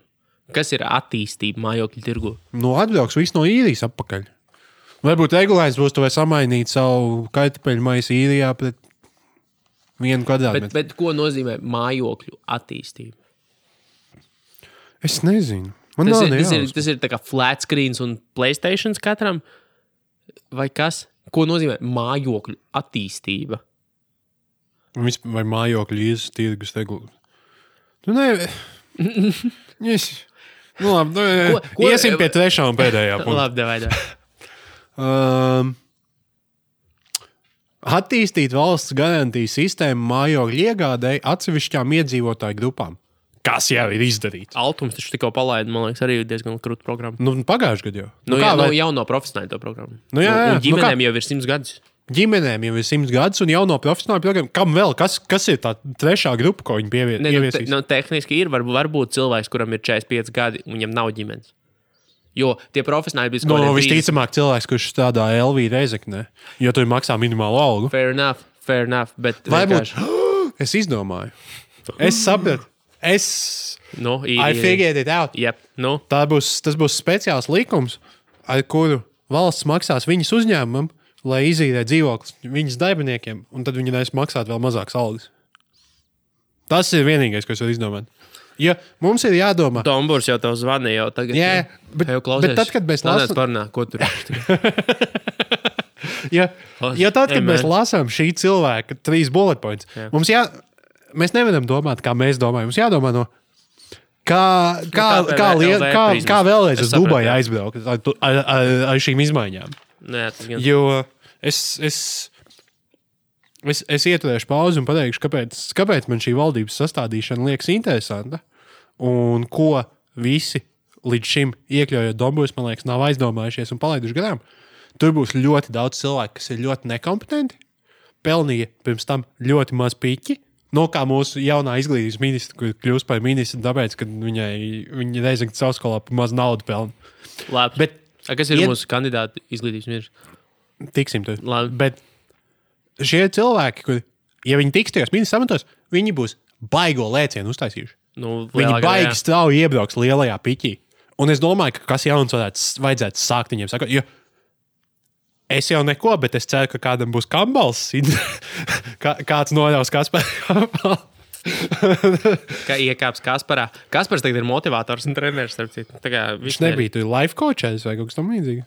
Ne, nu, nu, motivators un life coach. Nē, mentors. Mentors, men... nu, jā, Jā. nu, motivators, mentors. pats. Bet man liekas, ka vajadzēja, ka- es nezinu, vai realitāte šau, bet kaut kā vajadzētu sekot līdzi, kā tas ir. Tu, ka tu, ka tu Nu, nu, Alfs no laukiem ir un Nu, Pagaidām. Alda YouTube kanālā gan jau, ka to varēs kaut ko redzēt. Možda kā Alda Nu, vienkārši tur- pārprofilēsies un sāks taisīt skandalos. No, Aldis, man liekas, pirms tam šovu. nepelnīja minimālu algu. Nu, tas gan. Al- Aldis brauca savā Arctic Exploration miljonē. To. Nu, jā, tas gan. Labi, nākamais finanses un nodokļi. Kas ir finanšu? Mm, finanšu, man liekas, bija vienotība. Nebija Šitie- pats Ašaradiņš. Nē, man liekas, kā Reidas. Uh, Jānis. Nu, mēs zinām to, ka Inese nekur nav. Ines neko nav, tāpēc, Tas- Tas... ka mēs neaizbraucām līdz fucking vidzemē. Fucking shit. Nepagaidām, viņi jau to ievēlēja, viņi nav nominēti nekur. Nē, jā. Viņa Bet, nu, vidi- ja viņa- varbūt, ja viņai būtu vairāk plusiņu, tad viņi teikt, nevajag mācām. Nu, labi. Uh, līdz ar to es neesmu pārliecināts, vai man vajag lasīt finanses. Jo Nu, tur ir, nu, nu, tur ir normāls tur, lietas. tur ir normāls lietas, jā. Atbildīga politika, prognozējuma uh, un sloga pārnešana no darba spēka uz netiešajiem nodokļiem, kas degvielas boikotētājiem patiks, jo netiešie nodokļi ir akcīze. Uh, minimālās algas paaugstināšana, mazināt ienākumu nevienlīdzību, ieviest mm, kaut kādu neatliekamo minimumu. Okay, nav jau. Vēl viena Ieviest, ne, ievie, ieviest neapliekamo minimumu par pamata mājokli. Es īstenībā nesaprotu, ko tas nozīmē. Ja būsim, būsim godīgi, Būsim godīgi. būsim godīgi šitais paskrup. Paspilk Jānim bišķi. Šī, Mm. šitais bija tas, ko pēdējā vakarā rakstīju. Un uh, stiprināsim banku sistēmu un cīnīsimies ar naudas atmaskāšanu. Cool. Kas nav fēna? Medicīna. Kas ir mūsu medi... medi... Tur viņi jau nebūs. Da Man liekas, ka ladna. medicīna baigi cepās. Tā lāna viņķele. Nu, vai nāk? Viņa nu, lakatus pārdod. Nu, labi, bet KPV jau arī paņēma džeku, kur, kur visi izmīnusoja, un tas būs mūsu iekšlietu ministrs. Nu, labi. kas nebija Aldis. Labi. Solījums likvidēt divu grozu sistēmu, kuras nav. Kurš tikko ievies un uzreiz. Nu, jā, labi. Tā kā, Viņam ja viņi viņi paspētu vienoties par valdību līdz janvāra beigām, tad viņi to pat nevarētu izdarīt, jo viņas nav. Nekas nebūtu jādara. Ja, ja viņi būs ātri, tad nekas nebūs jādara. Uh, nu jā, un tad tā vietā iz, visiem Latvijas rezidentiem pieejama medicīnas, bla, bla, bla, bla. bla.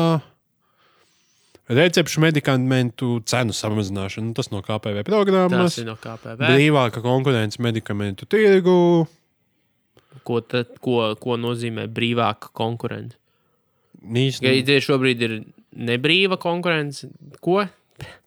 nu, Labi, es Bet, pieļauju, bet, ka, bet, bet man es patīk, pieļauju, ka varētu būt cilvēki šo visu laiž cauri. Un ir tāds, ah, nu jā, nu ķipa jau stulbi izklausās. Bļa, neviens no cilvēks, otras kurš lasa. Delfus, visticamāk, nav izlasījis tik daudz kā mēs šobrīd. Nu, labi, tas gan. Es tā skaitā izprintēju, jo nav tā, ka es izlasīju tos.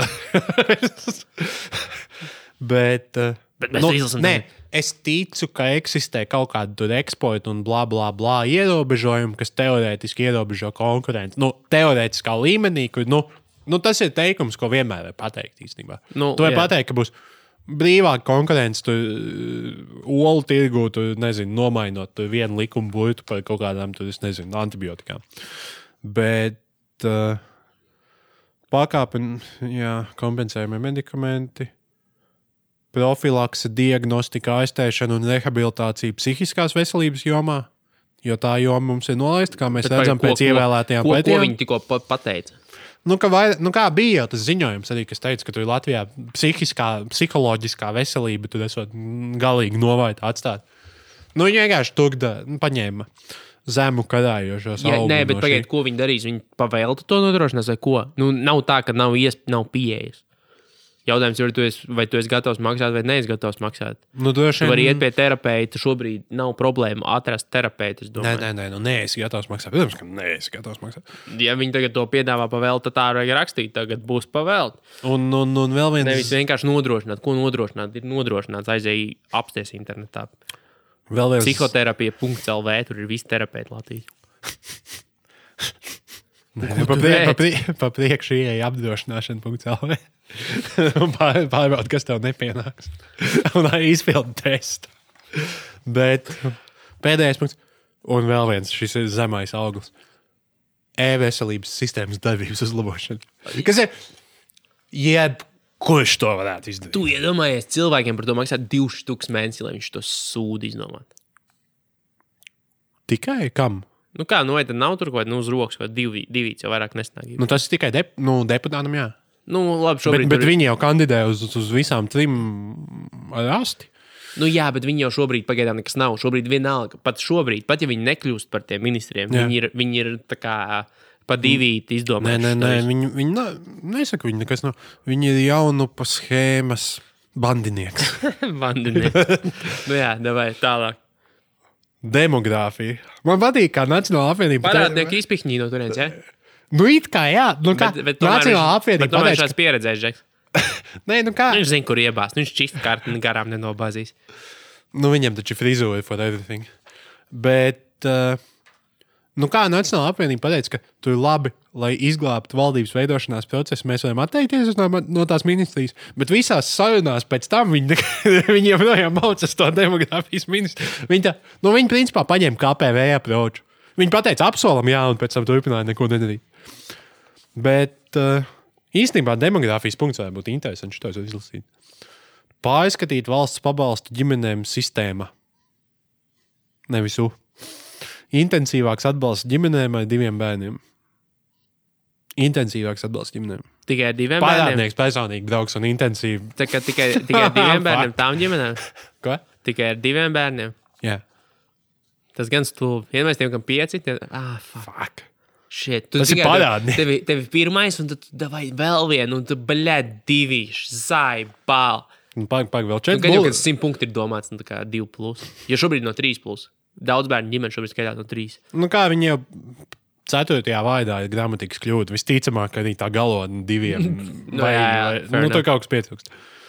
Sociālās iemaksas pensiju kapitālā jaunajiem vecākiem jāsaglabā tajā pat līmenī, kādas tās būtu, ja ka viņi strādātu, nevis aprūpētu bērnu.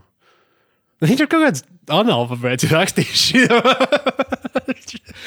Rēcīgākais, rēcīgākais ir tas, ka liekas, ka, ka Delfi visticamāk nav baigi reditējuši. Viņi vienkārši sakompilējuši. Nē, Jo, man liekas, ja, ka- ja vispārējie bija pareizi un šitie pēkšņi ir pilnīgi nepareizi, tas ne, ne, nerada iespējas, Es- ka to ir rakstījis tas pats cilvēks. Un runājot par iespējām, ka varētu rasties ies, iespējas, ka es nemāku lasīt. Kas ir varbūt dažreiz problēma. Bet, Dažreiz, bet, jā. bet šajos punktos tā, that's not me. Nu, man ir bijuši situācijas, ka es nemāku savu vārdu uzrakstīt. Bet, uh, jā, to es nesaprotu. Nodokļu atvieglojumi, komats, studējošo kredītu dzēšana, komats, atbalsts studijās, studijām, augstskolās, daudz bērnu ģimenēm. ģimenēm, nevis bērniem. Visa, visa ģimene mākslinieks uz studijām. Bet es atbalstu kredītu dzēšanu, jo man ir studija kredīts. Man arī man ir ļoti daudz īstenībā. Tev ir, tev ir lielais kredīts. Jo es tieši apsvēru, kā ja tu, ja tu maksā, fu, ja tu strādā publiskajā sektorā, nu, kā ierēdnis, tad viņi tev dzē, nu, diezgan daudz to nodzēst. Bet aiziet pastrādā. Aiziet pamodot. Nē, nē, bet tur jau tā lieta, ka ar visu to, cik ģenerēs tas izklausās, tu daudz vieglāk ir aiziet privātajā sektorā pastrādāt. Tu un vienkārši maksāt. vienkārši naudu, lai atmaksātu. Jā. Yeah. Nē, Jo tev baigi ilgi jāstrādā, lai viņi to vispār sāktu darīt. Mm. Nu, tu nevari tā, tad aiziet uz gadu. nu, jā, jā. Un, un, un arī pēc tam tu būtiski viņi tikpat ātri, cik tu pats viņu dzēsti. Nu, Karačs nopelnīs ātrāk privātajā sektorā, ja tas mūdeks. uh, reemigrācijas programmas turpināšana, viņi baigi arī, viņi neko nedarīs. Jo viss šīs lietas, ko mēs. Viņas jau notiek, ir pašsaprotams. Un būs trešā bērna politika. Man liekas, šī ir viņa. Ko viņa tas nozīmē? punkts. Īpašs atbalsts lielām ģimenēm un to popularizēšanu. O, tas ir parād, parādīgs pičs, Toms, kā tās. Man, bet nepagaidi, trīs bērnu ģimenes jau tagad ir atzīts par daudz bērnu ģimenēm, viņiem ir papildus. Viņām ir stāvvietas pie Maksimas. Nē, ir papildus bonus. Jā, zinu, zinu, es, mēs, mēs kaut kādu brīdi bijām trīs bērnu ģimene. Nu, mana ģimene. Jo, jo nu, bet tā skaitās no trīs, no trīs plus bērniem, skaitās daudz bērnu ģimene. Un tad jau, jau ir nu, atvieglojums, vai ko viņi, nu, viņi vienkārši nosauc tos pašus vēlreiz, vai, Nu, vai kaut ko vēl darīs. Um, aizsardzība. Mums vajag aizsardzību. Nu, Pastāst. Nu, Pagaid. Raimis izdomājumi, kas, kurš ir tagad aizsardzības ministrs. Nu, Nav nejausmas. nu. Nav raims taču. ne. Uh, tam, tam, tam. Ah, jā, šitais bija mans mīļākais. Mums sabiedrības psiholoģiskās noturības stiprināšana. Jo, kā mēs to darīsim? Vienkārši Pag, spīdēt- pag, šitais ir pilnais mel- nē, nē, vienkārši- mandatory waterboarding once a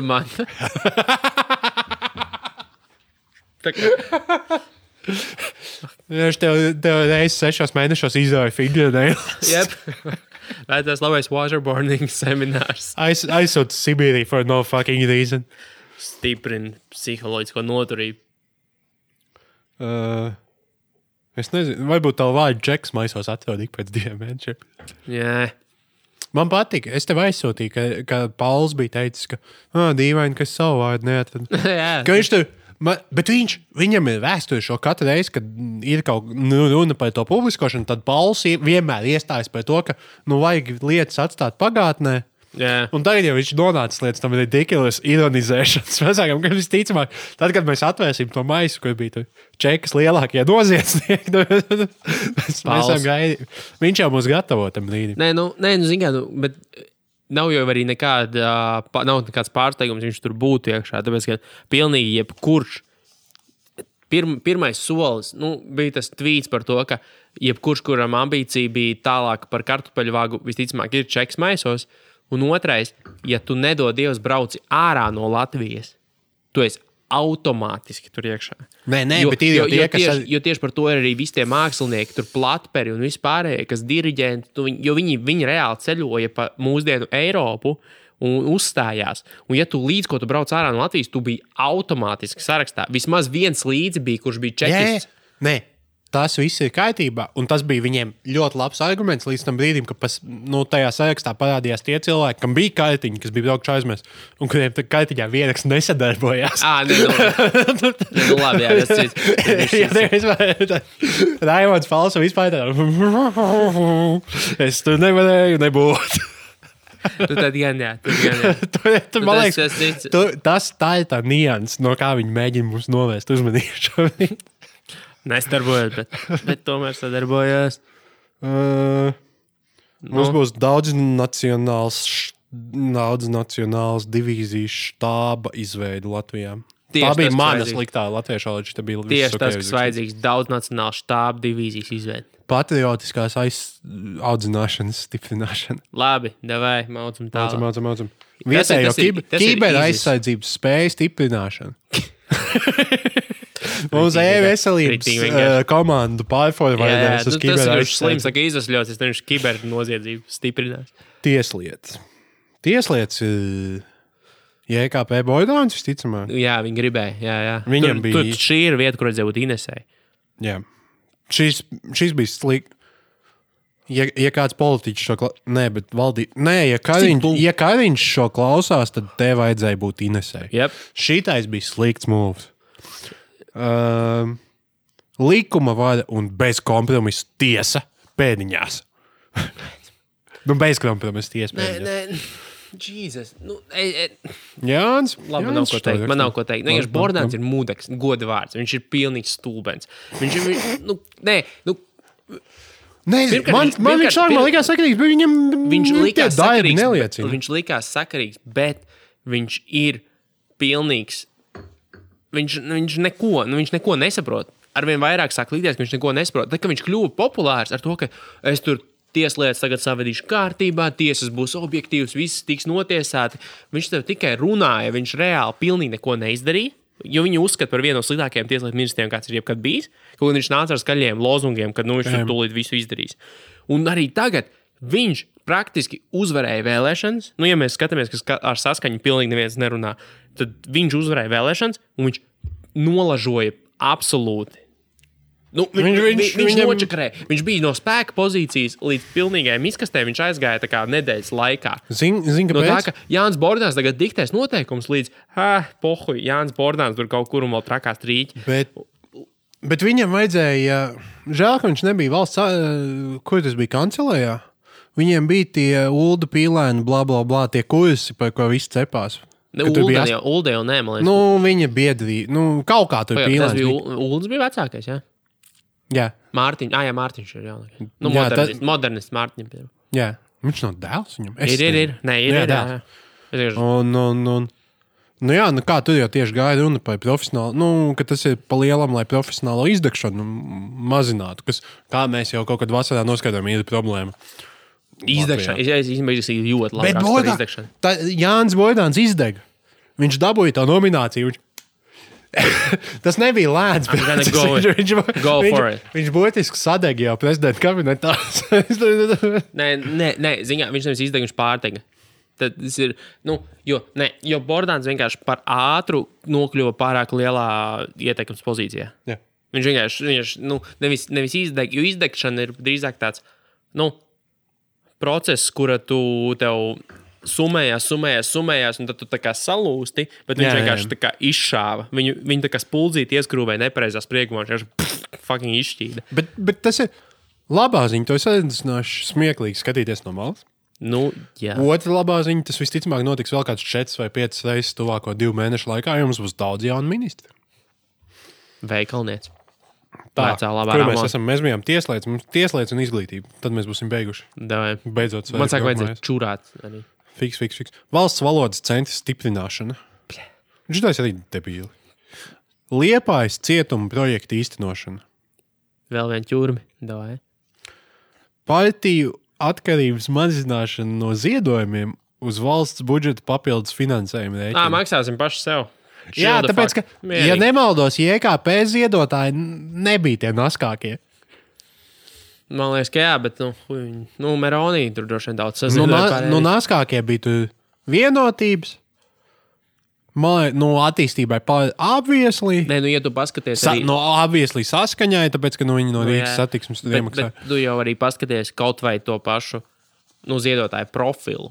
Nu, visticamāk, arī, arī KPVLV no tā, kas jau bija saziedots, vajag apstīties, no kā ir tā lielā masa. Tas diez vai ir no džekiem reizeknē. Tur, Nu, jā, tur no, ir. no, Tur- tur- nemaksāsim nodokļus.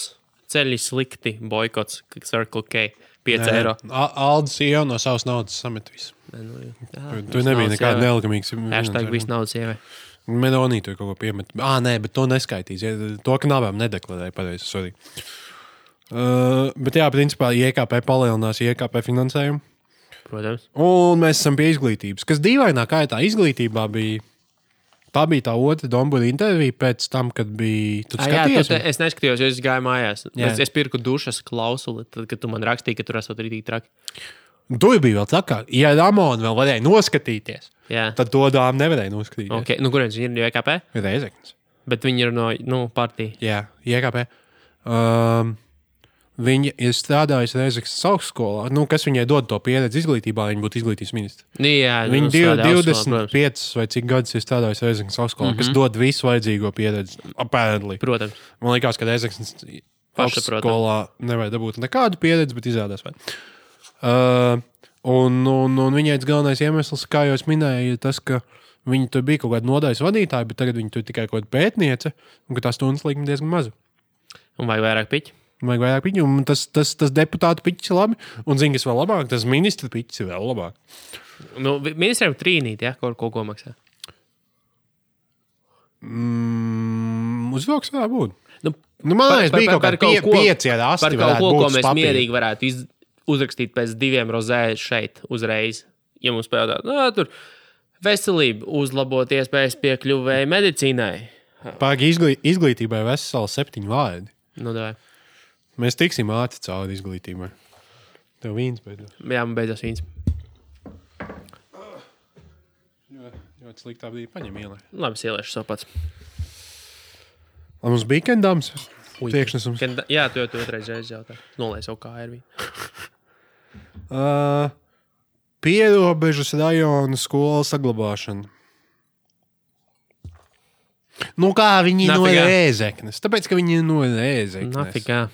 Nu, reāli priekš Nē, tam. nu, bet saprot, mums Piero- šobrīd, Kāpēc tieši pierobežas? mums draud izglītības ministrs, kuram ir pieredze vienā augstskolā Latvijā, kurai pēc visiem objektīviem mērījumiem droši vien nevajadzētu eksistēt. Nu, reiz mums nevajag. Mēs esam runājuši par to, mums ir bijuši par daudz tās augstskolas un reizeknas augstskola. Ir. Starp citu, tā arī ir KPVLV programma.